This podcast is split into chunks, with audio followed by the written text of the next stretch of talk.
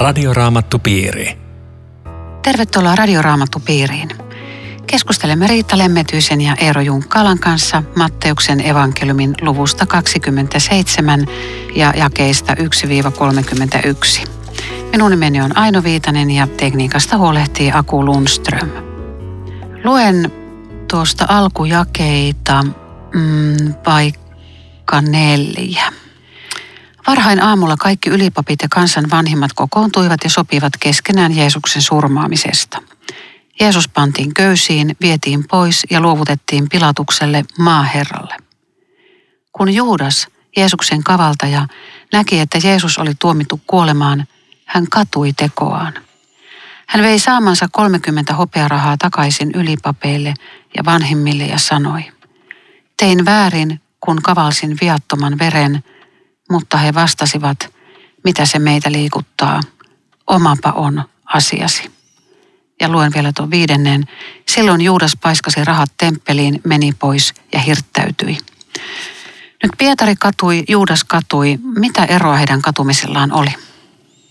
Taidettiin viime kerralla tästä mainita, että, että ainakin näiden tekstien viesti on se, että ole niin kuin Pietari, joka, joka kääntyi Jeesuksen puoleen.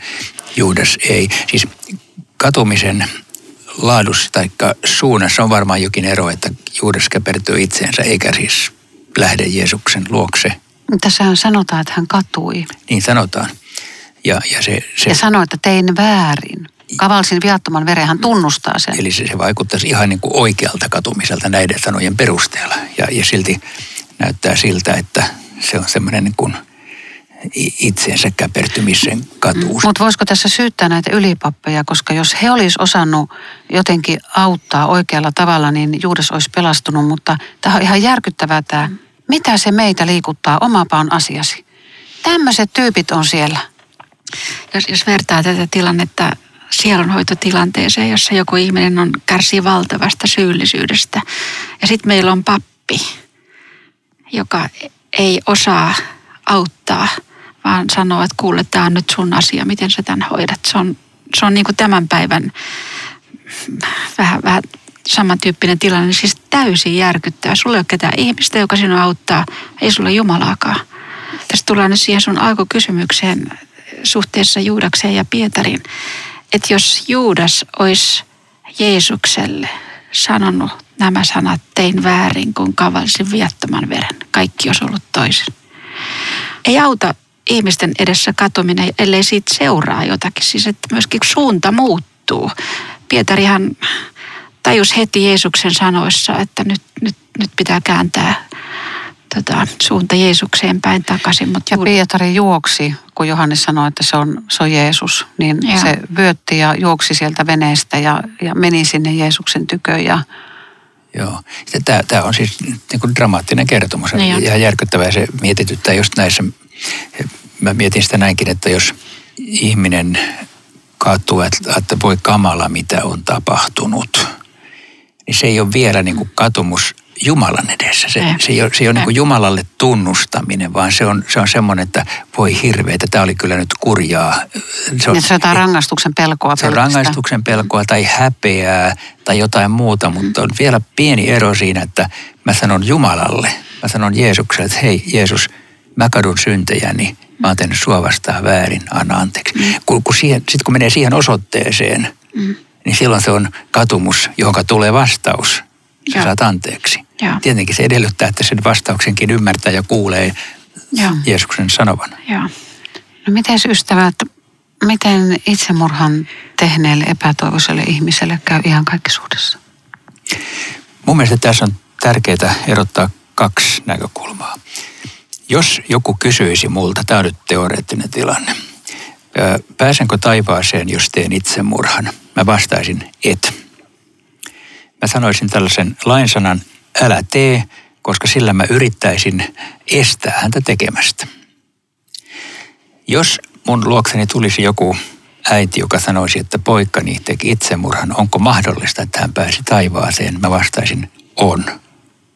Ehdottomasti on mahdollista. Me emme tiedä, mutta me emme tiedä kenenkään muunkaan kohdalla. Mutta on mahdollista, että ihmisen vaikka sitä ei olisi elämässä kovasti näkynytkään, niin viimeinen huokaus on ollut Jeesuksen puoleen ja se riittää pelastukseen. Tai kristityllä voi mennä joskus niin, niin se elämä sekaisin, että hän ei enää kontrolloi omaa käyttäytymistään, jolloin eihän myöskään Jumalan edessä ole sitten siitä ikään kuin vastuussa, kun hän ei muutenkaan mistään vastuussa. Et tällä tavalla mä tämän ymmärrän. Joten me ei missään tapauksessa lähteä tuomitsemaan niitä, jotka ovat tehneet tai niiden omaisia. Mm, ei missään nimessä. Se on riittävän raskasta aika muuten. On. Mutta tämä on hirveän dramaattinen sitten tämä, tämä jatkokin. Nyt ne rahat on heitetty sinne temppeliin ja Juudas meni ja hirttäytyi. Ja tämä, tämä on aika puistettavaa, ylipapit otti rahat ja miettii, että tota, nyt me ei saada sitä omaa temppelirahastoa saastuttaa, kun on näitä verirahoja. Mitäs me näillä tehdään? Että tämmöinen pedanttinen pohdiskelu, että mitä näille rahoille tehdään. Eli ne myöntää sen tapporahan. Niin, niin mutta sitten toisaalta siis koko ajan myöskin he on viemässä kuolemaan syytöntä Jeesusta. Siis kaksi tämmöistä niin muutama hoperaha tässä ja syyttömän ihmisen kohtalo tässä, eikä, eikä minkäänlaista enää tarkkuutta, että hei, onko tämä oikein. Tässä on niin kuin suhteet ihan sekaisin. Hmm. Tämä on järkyttävä pätkä ylipäänsä tämä Juudaksen loppu. Ja sitten mä ajattelin jopa tätäkin tätä järkyttävää sielunhoitoa, mitä se meitä liikuttaa omapaan asiasi, että mä olen valmis sanomaan jopa näin, että siellä missä messussa tai hengellisessä tilaisuudessa ei ohjata ihmistä julistuksella Jeesuksen luo, niin siellä syylliselle ihmiselle jää vain se yksi ainoa viesti siitä tilaisuudesta, omapaan asiasi. Ei, ei, ei, ei autettu mitä tälle syyllisyydelle voi tehdä. Joo, toi, toi on aika kova juttu, koska siis tätä kuulee joskus. Mm. Että sieluhädässä oleva ihminen menee kirkkoon esimerkiksi ja ei kuule siellä mitään sellaista sanaa, joka yhtään häntä auttaisi. Ja hän päättää, että aha, mä en saa siis tästä apua, tämä ei, tämä ei ole mulle. Joo. Et, et, ja silloin voisi ajatella, että se oli, se oli nyt suurin mahdollinen moka, mitä siinä kirkossa tapahtui, mutta siis tietenkin voi olla papin taitamattomuutta ja mitä tahansa, mutta, mutta tämä puhuttelee siis. Mutta ajatelkaa, miten, miten paljon me voidaan tehdä vääryyttä hädässä olevalle ihmiselle. Ja. Nyt jos joku kuuntelee tätä radiolähetystä ja pohtii, että, että hän haluaisi saada syntinsä anteeksi, hän kokee tehneensä väärin ja haluaa nimenomaan Jumalalta anteeksi antoa, niin kuinka hän sen saa? Hän voi tunnustaa nyt tässä kuunnellessansa sydämessänsä, tai vaikka jos voi sen ääneen tehdä, jos vaikka muita ei olisi kuulolla, omat asiansa Jumalalle. Ja me täältä radiokautta voimme julistaa, että Jeesuksen nimessä ja sovintoveressä saat nyt syntisi anteeksi sillä perusteella, että Jumala sana vakuuttaa näin. Ja tähän on lupa uskoa ja tarttua nyt. Jos et saa rauhaa, jos asiat edelleen vaivaa, jos et osannut tai uskaltanut siinä kuitenkaan tunnustaa, niin etsikää siis joku, jolle voit sen ääneen sanoa. Sitä kutsutaan ripiksi. Ja tämmöinen rippi on joskus erittäin tärkeä. Se, se ei ole ikään kuin välttämätön. Sä saat suoraan siis uskoa syntisanteeksi, anteeksi, mutta mutta joskus tarvii sitä, että sä sanot ääneen jonkun kuullen, hän ei tuomitse sua eikä rupea sitä asiaa spekuloimaan, vaan julistaa sulle anteeksi antamuksia. Moni on tästä saanut avun. Ja sitten tuohon voisi vielä liittää, tulee mieleen, kun sinua kuuntelee, että se, mitä voisi vielä tehdä, on, on suunnata seuraavana sunnuntaina messuun ja polvistu ehtoollispöytään ja oikein ajatuksella kuunnella, kun hänelle sanotaan sinun edestäsi Matti, Maija, Pekka, Arto, annettu. Sinun edestäsi Riitta, Ritva, Keijo, Olli, vuodatettu. Se, se on just näin henkilökohtaista se, se uskon ja anteeksi annon omistaminen kuin ehtoollisessa. Ei jonkun rukouspiirin etsiminen, raamattupiirin lähtien Joo, mukaan. Kyllä, että et siis Jumalan sanan vaikutuspiiriin hakeutuminen silloin, kun on omat asiat solmussa, niin se on aina niin kuin se lähtökohta, että ei kannata jäädä yksin, vaan lähteä sinne, missä, missä Jumalan sanan kanssa ollaan tekemissä. Ja toi ehtoollispöytä vihjo oli erinomaisen arvokas. Mm.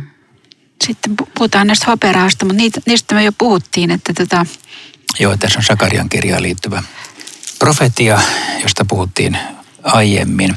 Sitten tässä on pikkusen tämmöinen jännitte, että kun tässä puhutaan tässä savenvalajan pelosta, että se vähän liittyy myöskin Jeremian kirjaan, mutta koska tässä nyt on näin kävi toteen, että profeetta Jeremian sana ja sitten tulee sitaatti Sakariasta, että tässä on tämmöinen mm. pikkuinen ristiriita. Joo. Mutta siinä, siinä on molempia yhdistetty. Siinä on yhdistetty, Joo. koska tämä savepalajan pelon ostaminen on Jeremiasta, mutta 30 mm. on Sakariasta. Joo. Eli Uuden testamentin kirjoittajat joskus muistivaraisesti siteraa vanhaa testamenttia, eikä sano tarkalleen, tai sanoo mm. näin ylimalkaisesti mm. tämän. Mm. Mutta se ei muuta sitä asiaa kuitenkaan, että se on jo niin kauan aikaa sitten profetoitu. No Jeesus viedään maaherran eteen ja, ja hän kysyy sitten taas nämä kuuluisat sanat, mitkä ylipappikin kysyi. Oletko sinä juutalaisten kuningas? Sinä sen sanoit, Jeesus vastasi. Nyt puhutaan juutalaisten kuninkaasta. Ylipappi sanoi, oletko sinä Messias, Jumalan poika? Ja kun ylipapit ja vanhimmat syyttää, niin Jeesus ei vastaa mitään. Mm. Minkä ihmeen takia? Eikö Jeesus olisi voinut pitää tässä hyvän evankeliovan puheenvuoron ja sitten todistaa kirjoituksista ja mm, profeetioista, mitä hänestä sanotaan? Minkä takia hän ei sano mitään? Siis se aika hän oli ollut tässä just, just ennen tätä, tätä kaikkea. Ne kolme vuotta hän oli vain tätä. Ja siellähän oli monta kertaa komitioita Jerusalemista, jossa tullaan ja kuunnellaan ja testataan, mitä Jeesus sanoo ja opettaa. Ja mä oon aivan varma, että on ollut semmoisia hetkiä, jossa kyseiset ihmiset on saanut piston omalle tunnolle jotakin, jonkun Jeesuksen puheen sanan teon kautta, että voisiko tämä kuitenkin olla se luvattu. Ja on, on tullut jonkinlainen sisäinen kamppailu. Siis. Tarkoittiko ne tässä nyt sitten juutalaisten kuninkaalla niin tämmöistä maallista kuningasta, että halusiko ne syyttää, että se on, kun se on maaherra, joka kysyy tämän, että onko tämä nyt tämmöinen uusi kansanvillitsijä, joka haluaa ottaa poliittisen vallan? Niin, roomalaiset on pelkästään tämmöisiä kuninkaita. Ja juutalaisten messias odotus oli aika lailla tällainen maallisen messian odotus. Se, se, on, se on selvä. Joo, mäkin mietin tota, miksi Jeesus ei vastannut yhteenkään hänen kysymykseensä, että jotenkin varmaan Jeesus ajatteli, että nyt on turha enää selittää. Ei niin kuin helmiä sijoille, ei, ei enää mitään. Selityksenä ei kuitenkaan kuuntele. On tehnyt päätöksen, tämä on pelkkää muodollisuutta ja tämmöisiä retorisia kysymyksiä. Niin se ei lähtenyt siihen näytelmään mukaan. Niin, juuri näin, juuri näin. Että että en, en lähte enää mihinkään peliin teidän kanssanne, teidän, teidän tienne on kuljettu tässä asiassa loppuun. Ja kyllä Pilatuskin varmaan tahollaan ajatteli, Roomalan oikeushan oli sitä mieltä, että, että syytetty, hänen pitää saada puolustautua. Mutta kun Jeesus ei millään lailla puolustaudu, niin kyllähän tämmöinen maaherra tajuaa, että jos, jos toi Jeesus nyt valtaan pyrkii, niin ei se tuppisuunnaton seiso.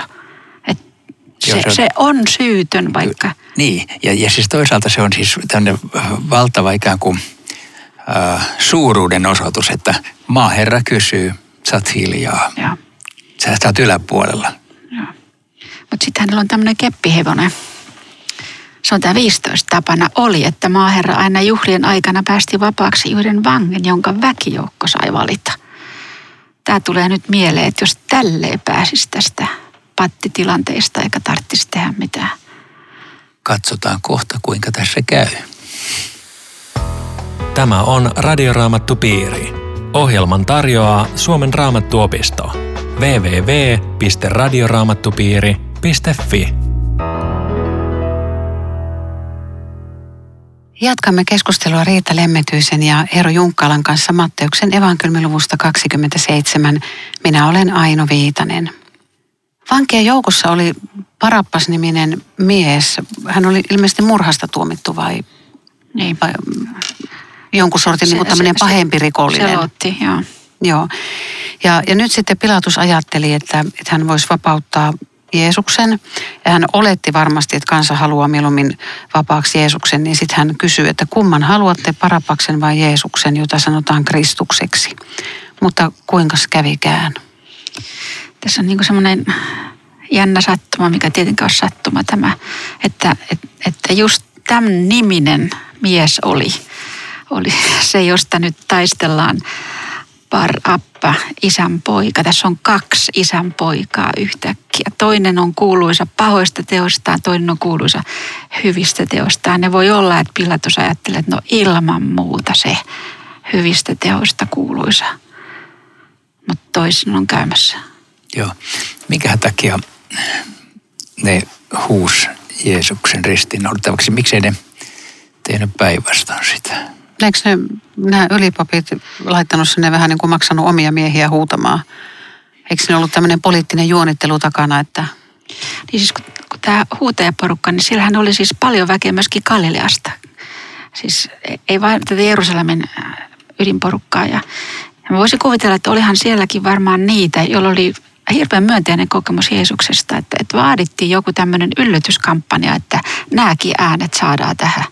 Joo, tavalla enemmistöpäätös. Samanlaista propagandaa kuin niin. Amerikan, Amerikan presidentin niin, muuta. Etukäteen tehdään niin paljon propagandaa, että mm. saadaan vaalintulos ja. kääntymään toiseksi kuin mitä ajateltiin. Ja, ja samalla niin kuin kansa tulee mukaan tähän oikeuskäsittelyyn. Että tässä on ollut nyt vanhemmistoa ja kaifasta ja pilatusta ja nyt mm. tulee kaikki muut tähän mukaan. Tässä kyllä nousee mieleen sellainen kysymys, että voiko kansanäänestyksellä päättää asioita?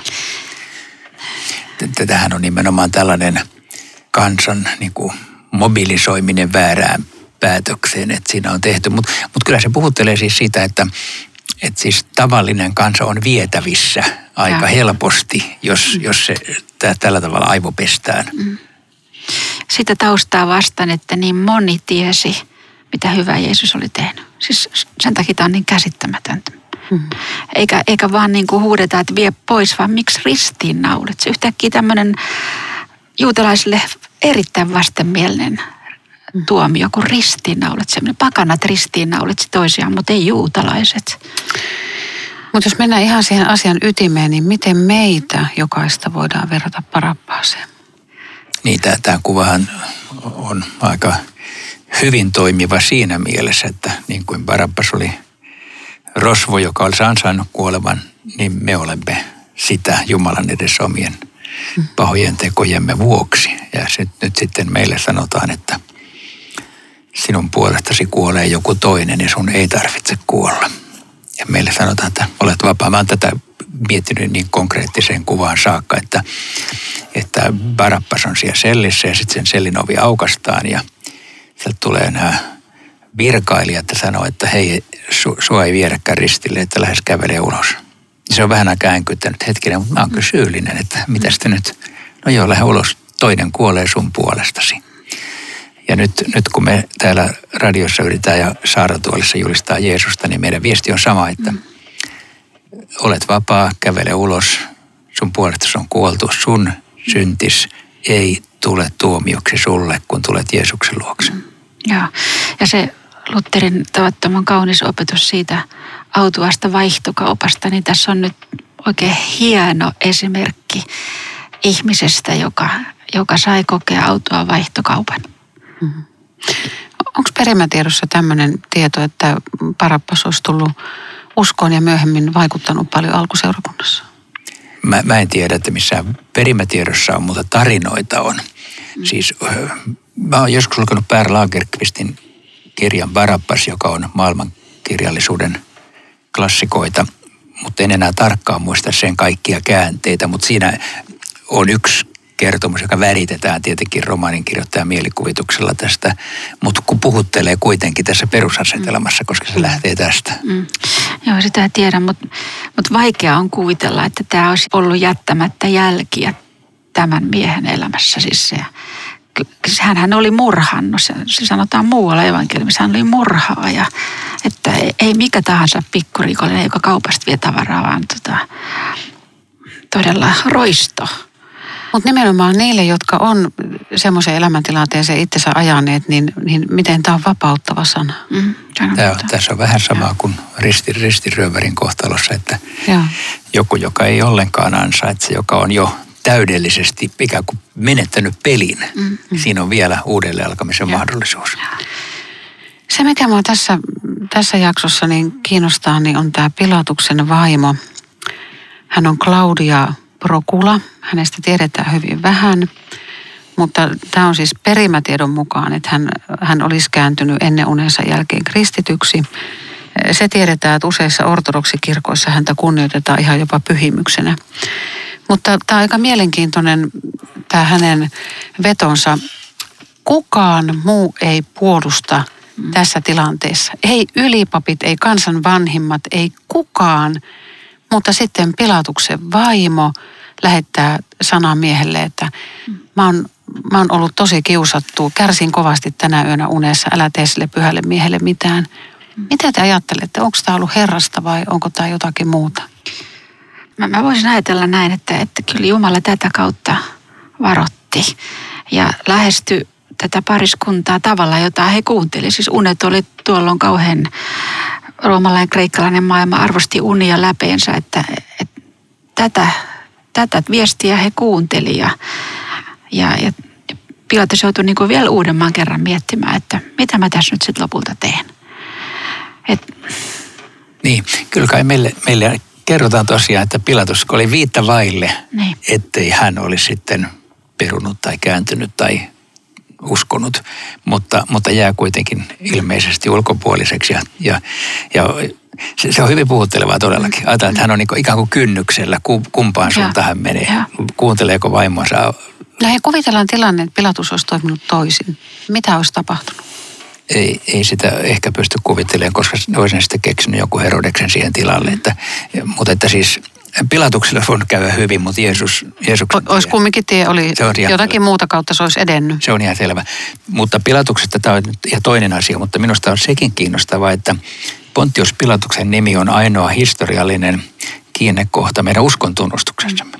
Joka sunnuntai kaikissa maailman kirkoissa lähes 2000 vuotta on sanottu ristiinnaulittiin Pontius Pilatuksen aikana. Eli sieltä otetaan yksi roomalainen maaherra tähän muistuttamaan siitä, että tämä on tapahtunut historiallisessa tilanteessa tietyn ihmisen toimesta.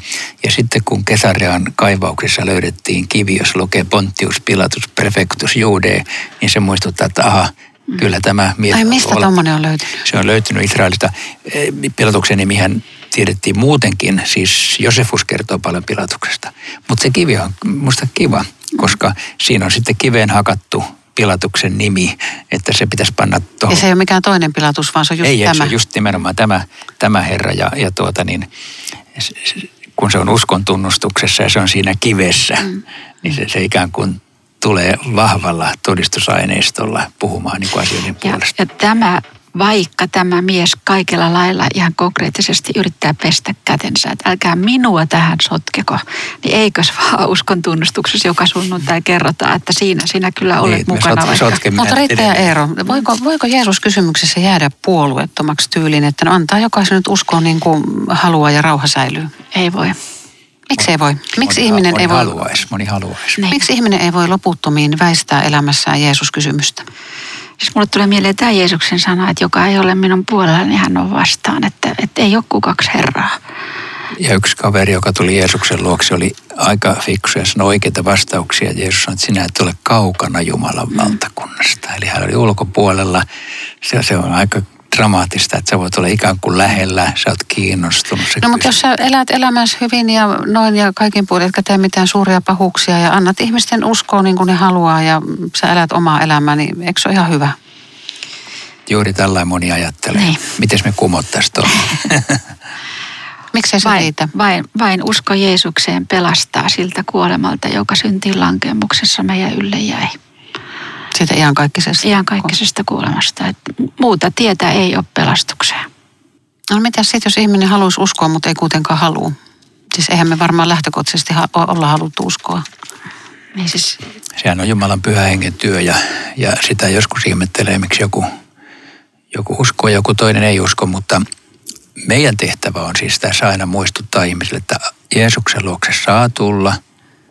Jeesus ottaa aina vastaan – ja sekin, joka miettii, miten minä voin uskoa, niin me vaan sanotaan, että sanot Jeesukselle, että tässä olen, mm. pelasta minut, niin siinä se usko on. Mm. Mm. No sitten sotilaat pilkkaa Jeesusta ja riisuvat Jeesuksen, pukivat punaiseen viittaan. Varmaan tämmöinen kuninkaan viitta, niin kuin mm, pilkka mielessä. Sotilaan viitta. Sitten orjan tappuroista kruunu, mm. polvistuvat ja pilkkaavat juutalaisten kuningasta ja sylkevät lyövät kepillä päähän ja Sitä, tämä on jotenkin järkyttävää. Mä ajattelin siinäkin mielessä, tuli tästä orjan mieleen, että hän on syvästi pilkkaavaa tämä käsittely. Ja sitten kun ajattelee sitä Paavalin sanaa, että mitä Jeesus meille tekee. Meille on varattuna kirkkauden seppele, kruunu. Siis jotain niin toisesta maailmasta kuin mitä me ihmiset Jeesukselle annoimme.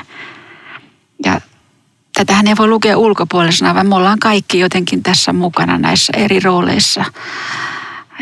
Tämä ei, tämä ei mene niin kuin silleen ohi, että ei tämä nyt meitä liikuta. Me luetaan vanhaa historiaa, vaan kyllä tässä on kyse myöskin meistä koko ajan. Mitä sulle tuli mieleen tästä niin. pilkattavana olemisesta? Niin, joo. Mulle tuli mieleen elokuva Passion of Christ, niin, joka on aivan, aivan hirvittävä niin kuin, julma kuvaus ja luultavasti hyvin autenttinen siitä, kuinka Jeesusta ruoskitti. Että, että kyllä se tie, tie oli aivan, aivan hirveä ja juuri meidän puolesta, mutta toi oli hyvä ja me voidaan tuohon tohon päättää, mitä sä Riitta sanoit, että meistä tässä on kysymys, meidän puolestamme kaikki tämä, niin että me saisimme tästä syystä sitten tulla Jumalan luokse. Rukoillaan. Kiitos Jeesus siitä käsittämättömästä armosta, että me saamme juuri nyt tulla sinun tykösi. Armahda meitä jokaista. Anna syntimme anteeksi. Auta, että elämällämme voisimme tuottaa iloa sinulle ja toisillemme. Jää huolehtimaan meistä. Amen. Kiitos jälleen mukana olostasi. Ollaan kuulolla viikon kuluttua. Radioraamattupiiri. www.radioraamattupiiri.fi